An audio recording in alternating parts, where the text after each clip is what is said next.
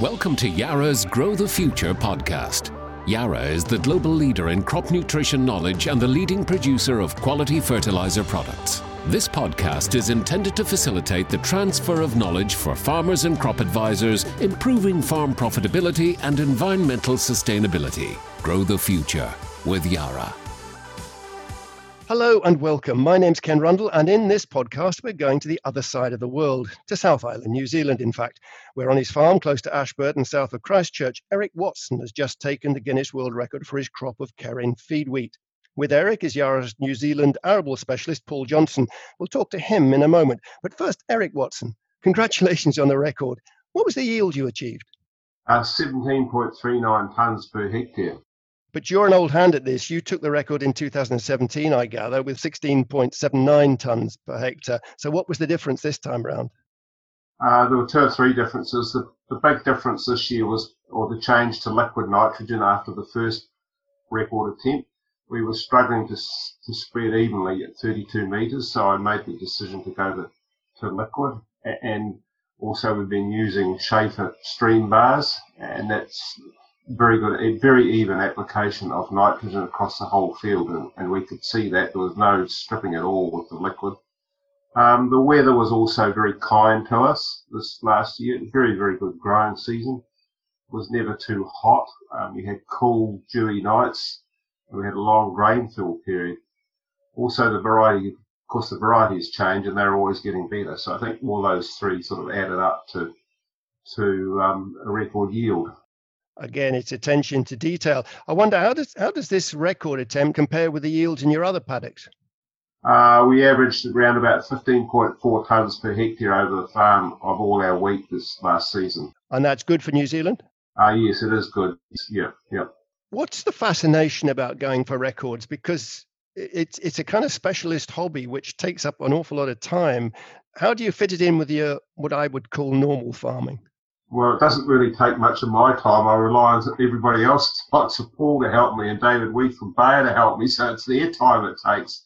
Um, I suppose I always like to improve and see whether we can do better. And that's probably what drives me. I think just to, to get better yields all the time. And it spins off into your other operations.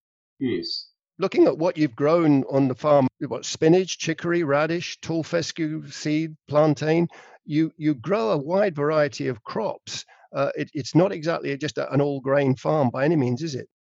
No, we we do rely on a lot of these specialist crops. I mean, they give us a break in the rotation from cereals and grass, and they certainly help for, with our weed control and, and just different herbicides being used on those crops. And so, how much of your farm is into wheat, and how much is into the other crops that we mentioned earlier? Uh, it depends a wee bit on the rotation and where other crops fall. This coming season, we've got very few vegetable crops because the market was overproduced last year. Um, grass seed area is well up this for this coming season because there's obviously shortage in some places around the world. So that's that's it. But generally, we try and run a third wheat, a third ryegrass, and a third other crops, which include your vegetable seed crops and what I call alternative pasture species like the plantain and chicory. So we generally like to have a third, a third, a third. It doesn't always work out that way. This year we're over 40% of grass seed crops. And we do like to have grass because it's very good for soil structure. And some of our grass seed crops are down for four or five harvests. Right. And that's over the 490 hectares. That's right. Yes, yes. Let's get down to this world record attempt then. What comes first? Because it's not just a few months of planning, is it? Um, well, the field has to be uh, surveyed by a registered surveyor before you even plant, uh, and then it's got to be photographed throughout the growing season by a, uh, an audit authority, which was SGS, the Swiss company, and um, of course the harvest is it's the one that uh, takes all the time. It's got to be constantly monitored by two JPs. The whole process has to be filmed um, it has to have two independent witnesses throughout the harvest day and um, run over a certified weighbridge, and every load has to be sampled by a registered uh, auditor or sampler. And that was a guy from SGS again. That's from the Guinness point of view, but from your own point of view, from the actual husbandry point of view, when does the planning start? Uh, well, we do nothing different. And this is the thing, we, we actually do nothing different with our wheat to our ordinary crops of wheat. We just continually monitor and make sure everything's in place. And Paul does a lot of work with uh, leaf leaf analysis, uh, getting leaf analysis done for, for trace elements to make sure we're right with trace elements and also nitrogen. So it's just a continual process. There is nothing special about it. So, Paul, as a consultant on the project, and a, I suppose in some respects an observer, what is it about Eric's operation that makes the difference? I think it's Eric's attention to detail. He's committed to doing what he uh, wants to do for the best uh, for the crop, and it's um, those things, the small things that he takes on, and, and when we say something or, or, have a discussion about it, he's got a very open mind about doing it. As I said, if you don't get the attention to detail, everything's well planned. Um, I have a phrase of planning, planning, planning, and, and I think that's the thing that Eric does that a, um, a lot of other farmers don't put that attention to. That is absolutely important. It doesn't cost you a lot more to grow a good crop, but it costs you to grow a poor crop. But this monitoring he was talking about, what does that involve? Um, so I think it starts with soil testing. He's got a very um, long history of doing uh, soil tests every year and, and throughout the farm. Um, he's doing all paddock testing. So in this paddock, you know, there might be uh, each hectare is being grid tested. Um, so you've got a very detailed um, there, so we know exactly how much phosphate is required for the crop, how much potassium is required for the crop. The soil pH is very important. Um, so those things are all done uh, every year, and then it follows on with with the tissue testing that that we do throughout the growing of the crop, which makes sure that what has been put on as as your macronutrients is getting picked up by the crop, and um, then we can also monitor closely the, the micronutrients that has a real bearing on, on yield for wheats. And they make a difference? Oh, without doubt. You know, Eric has, we have issues around here with uh, manganese, for instance. Um, lighter, uh, some of the lighter soils and that, we have some issues with manganese.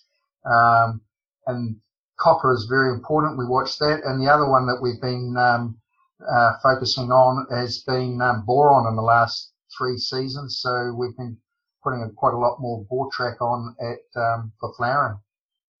In the UK, we had a very dry spring, um, which affected the growth of a lot of crops and certainly has affected the yields overall.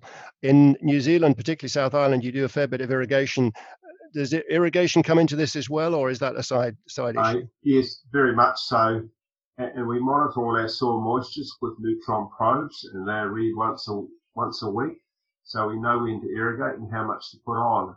This crop, I think, had around about 200 to 240 odd millimeters of irrigation water applied. We had quite a dry season, uh, um, which suits wheat with irrigation, so and that certainly helped the yield. But irrigation is very important to us, even, even with our other crops. It's extremely important. And Eric, if I can probe a little bit in terms of the profitability. Um, is, was this this uh, record attempt economically viable? I mean, as I say, it's a real interest of yours, and you learn so much that you have a spin-off elsewhere. But it, but it was it was economically worthwhile. Yeah, very much so. Uh, uh, because to me, yield is king, and we spend no more on this crop of wheat than we do on other crops of wheat. So yield to me is king, and the fixed costs are the same whether you're getting 17 tonne or 15 tonne or 14 tonne. So uh, it's only your variable costs, and they don't actually vary that much in, in growing the wheat. So it is very much a case at typical New Zealand. It's very much down to the bottom line all the time. Yes, very much so. Paul, what about Yaravita? Well, the Yaravita program is, is very important in cereals. Um, and, one of the products that we um, have a you know, great success with is Gramitrel, which was brought out about seven or eight years ago specifically for cereals. So it's got uh, manganese, zinc, copper, some magnesium, and a little bit of nitrogen. But if you ever do tissue tests and that, so it's always manganese, zinc, and copper are the ones plus boron that always show up as as either deficient or or below optimum levels in um, in cereal crops. So that's been uh, one. If we need to put a little bit extra manganese in, we use Mantrac.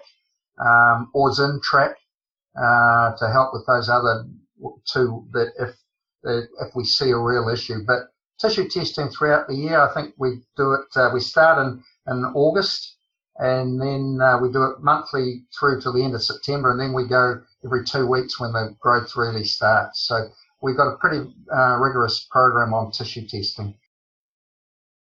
How does that fit in with the field operations? Because you don't want tractors and kit running up and down the field too often. How do you fit that in with normal field operations? We don't tend to mix a lot of products. So our crop of wheat probably has at least 10 passes, including nitrogen. So yeah, we are over it quite a bit because with the nitrogen, we, we don't mix the, the um, trace elements with any nitrogen. They just they'll often be put on on their own if necessary, or mixed with a fungicide or an insecticide. And your kit, you're very much into precision farming. Oh, because we've been on, uh, on self steer for a number of years. Our, our spray has auto shut down. We're on a 48 metre spray burn, Agrifac spray with an 8,000 litre tank. Uh, um, run a quad track. I, I do like tracks um, for compaction, and our combine harvester is on tracks. Our variable rate spreading our, of our base fertilisers is all done by a contractor who has the ability to variable rate spread lime phosphate, um, potassium, so that's all done variable rate. And some of the irrigation is variable rate as well um, to match the soil types and, and the, the, water holding capacity of soils. And how common, Paul, is that kind of uh, attention to detail as far as kit's concerned? Is it widely spread? Is there more option for doing that in New Zealand? Um, I, I, wouldn't say it's widely used, but there is more people have certainly got auto steer on tractors and combines now. Um, there is certainly a lot more um, interest in precision ag, particularly with um, variable rate spreading. Um, so that's certainly coming along, but we don't have the same, you know, we'd love to have N-sensor technology in New Zealand that they have in the UK with Yara, but um, we're a long way from the market to, to do that. You know, we Yara's New Zealand is the furthest from um, uh, country in the world from their market in, in the UK and, and Europe. So we do have some logistics there uh, that we'd love to overcome. And Eric, you used Kerrin. You're very careful to monitor which varieties are going to give you the return you need and, and certainly give you the yields you're looking for. Do you have problems with finding a market for some of these varieties? Uh, no, the feed market is reasonable here. It, it does, um, a lot of it goes into the dairy industry. Um, some of it goes down the road to Five Star Beef, which is a beef feedlot. Um, there's one or two big chicken industries that take a lot of their feed wheat. So uh, the market is a wee bit limited, but in a year like this, there probably has maybe a wee bit of excess wheat about, um, so the price has dropped a bit. But yeah, we always tend to find a market for it. It's a sole feed market that we're aiming at. Paul, how how how much fun was it from your point of view watching this process?